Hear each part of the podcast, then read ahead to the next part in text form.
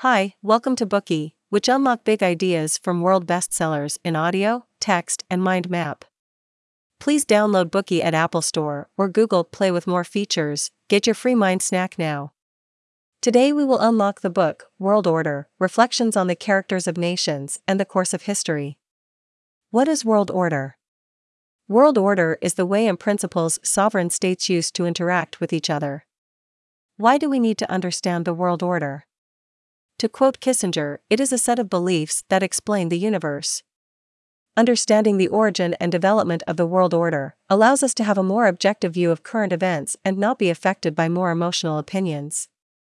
This book is a broad ranging masterpiece going from past to present day and presents Kissinger's understanding of the world order. It sheds light on the ways one manages international relations. From his perspective as a diplomat and a politician, Kissinger applies his extensive theoretical and practical experience from his 60 year diplomatic career to summarize the impact of the Westphalian system on the regional order in Europe, the Middle East, and Asia. He explores the United States, China, and Iran, the key countries influencing the world order, and analyses the challenges and opportunities of the current situation, and draws a reasonable prediction of the development of the world order. In the following unit, we would divide the core context of the book into three parts. Part 1 The influence of Westphalian system on regional order. Part 2 Critical countries to shape the world order. Part 3 Reflection on world order. Part 1 The influence of Westphalian system on regional order. In fact, the concept of world order originated at the Westphalian Conference in Europe in 1648. In the first chapter, we will learn about the impact the Westphalian system has on Europe, the Islamic world, and Asia. In the mid 17th century, the Westphalian system was established in Europe. In the two centuries that followed, the European order went through three disruptions and rebuilding phases. The most characteristic feature of the European order is the balance of pluralism, the abundance of countries with a variety of polities, maintaining their sovereignty and balance of power. So, how did this happen? For 76 AD, the Roman Empire was divided, and Europe was plunged into chaos and conquest. In 800 AD, Charlemagne, the Frankish king, was crowned by the Pope as Emperor of the Romans, and there was a brief period of unity in Europe, which was soon broken. In 1517, Martin Luther launched the Protestant Reformation, which caused division between the Christian churches. The European order held together by the Pope and the Empire was at stake, and the First Large Scale War, also known as the famous Thirty Years' War, unfolded. After causing more than 8 million casualties, everyone finally agreed to talk and negotiate. The Treaty of Westphalia was signed, and the concept of national sovereignty was clarified. The nations were assured that they could choose their own regime and religious belief, the former hierarchy of superiority and inferiority was set aside, and a new form of equal sovereignty was established. For instance, all kings were addressed as Majesty, and all ambassadors were addressed as Excellency. To ensure absolute fairness, the negotiation conference venue was constructed with multiple entrances, so that all the ambassadors could enter at the same time. Even the speed of the delegations entering the room was controlled, as to prevent the slightest inequality from triggering a dispute over status. Unfortunately, this did not successfully lead Europe to prosperity and peace. The warlike Napoleon was the first to disturb the balance of power in Europe, with his attempt to dominate the whole of Europe provoking resistance from the other nations. The equilibrium of power in Europe then urgently needed to be restored. From September 18, 1814, to June 9, 1815, European nations gathered at the Congress of Vienna with the aim of rebuilding the feudal order in Europe. At the same time, the anti French coalitions forced Napoleon to abdicate. After the downfall of Napoleon, they planned to reshape the political map of Europe through the conference.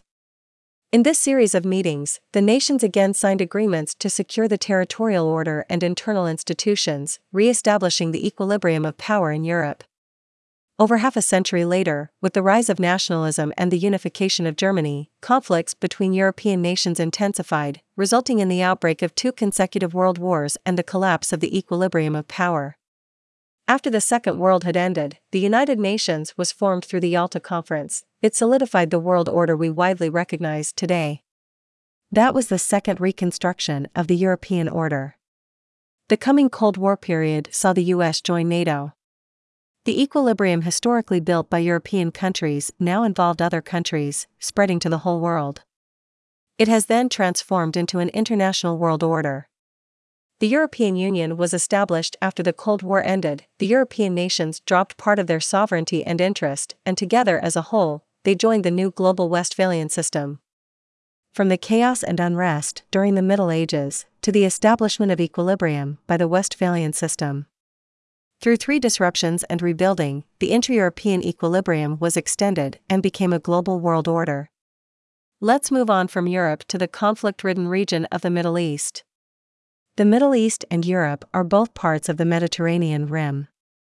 Due to historical, political, and economic factors, although they share the same religious origin, the two have completely disparate concepts of order. In the Middle East, the teaching of Islam is the order. All social institutions and systems are subservient to the religion.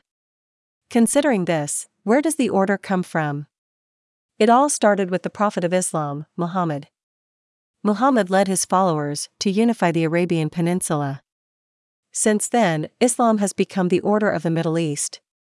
They divided the world into two opposing parts House of Islam, ruled by the caliphs, the successors of Muhammad, and the rest was all the realm of war. Just as Friedrich Nietzsche said, when you look into an abyss, the abyss also looks into you.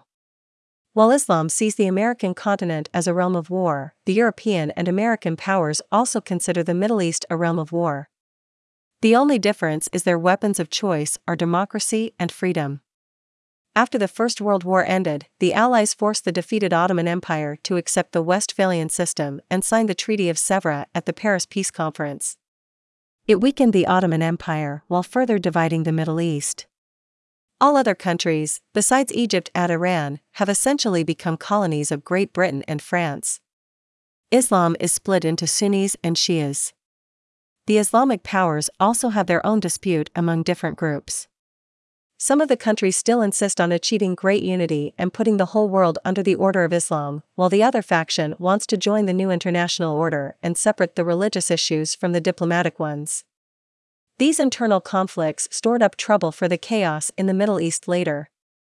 The establishment of Israel in 1948 further intensified the regional conflicts in the Middle East.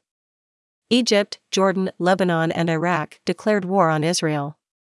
After more than nine months of the war, the aftermath of the border problem and refugee issue also left the door open for another war to break out. During the Cold War, the US and the Soviet Union held the Middle East in trust for Europe. Countries in Middle East then need to choose between the US and the Soviet Union to choose which country got to be the agent of interest. Some religious extremists are still obsessed with the idea of building an Islamic world order, they have been trying to bombard and change the existing world order through all means, that includes the notorious 911 attacks. To tackle religious extremism, the U.S. has waged a 14 year war on Afghanistan against terrorism. It is a war that revolves around world order. Freedom or stability? Autonomy or intervention? This is the question, but also the key to whether a new Middle Eastern order can be built. Next, we come to Asia with its diversity of cultures. Asia has a long history and is home to nearly 50 sovereign states. There is a significant religious, ethnic, linguistic, and socio-cultural divergence between Asian countries, making it very different from Europe. In the 15th century, upon the Age of Discovery, the European nations started sending their sailboats off, besides plundering other countries barbarically, they also increased control over the Asian countries by force and continuously turned them into their colonies. The vast majority of Asian countries fell to the Western powers and became victims of the international order imposed by the colonizers. It was not until the end of the Second World War and the rise of the decolonization movement when Asian countries freed themselves from the old regional order through brutal and bloody wars. Since 1970, the economic growth of the four Asian tigers has risen rapidly. Japan, in some manner, even surpassed that of the West. On the other hand, China's reform and opening up have made remarkable achievements. Along with economic development, Asia's approach shifted to foreign policy that was based on national interest and premised on the Westphalian principles. People who were once enemies formed sovereign states, the sovereign states then made up the regional organizations. Asia gradually became one of the most important heritages of the Westphalian system. Furthermore, for Asian countries that have just emerged from colonial rule and gained national sovereignty, the harrowing time under Western colonialism, not long ago, still leaves an open wound on their heart.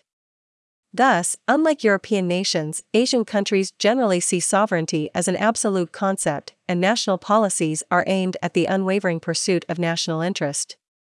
Several key countries, including China, have stated either explicitly or implicitly that they would not rule out the use of force in pursuit of core national interest. Other countries perceive this as a potential threat.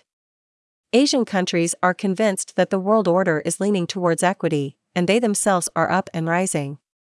While all countries claim to be committed to a non zero sum foreign policy, many are also seeking to establish their own influence. The greatest evidence would be that all Asian powers have stockpiled weapons of great destructive power. Kissinger argues that Asia inherently constitutes as a challenge to the world order because the mechanisms of order in Asia depend on the perception and pursuit of the major powers' own interests rather than on the equilibrium of power between them. To sum up the first part, we learned about the impact of the Westphalian system on the regional order and the Westphalian system was born in Europe in order to maintain the sovereign independence of the European states and the equilibrium of power. Additionally, the Westphalian system further exacerbated the turmoil in the Middle East as it collided with the existing Islamic world order. Asian countries, after they emerged from colonization, have developed immensely and become one of the most important heritages in the system.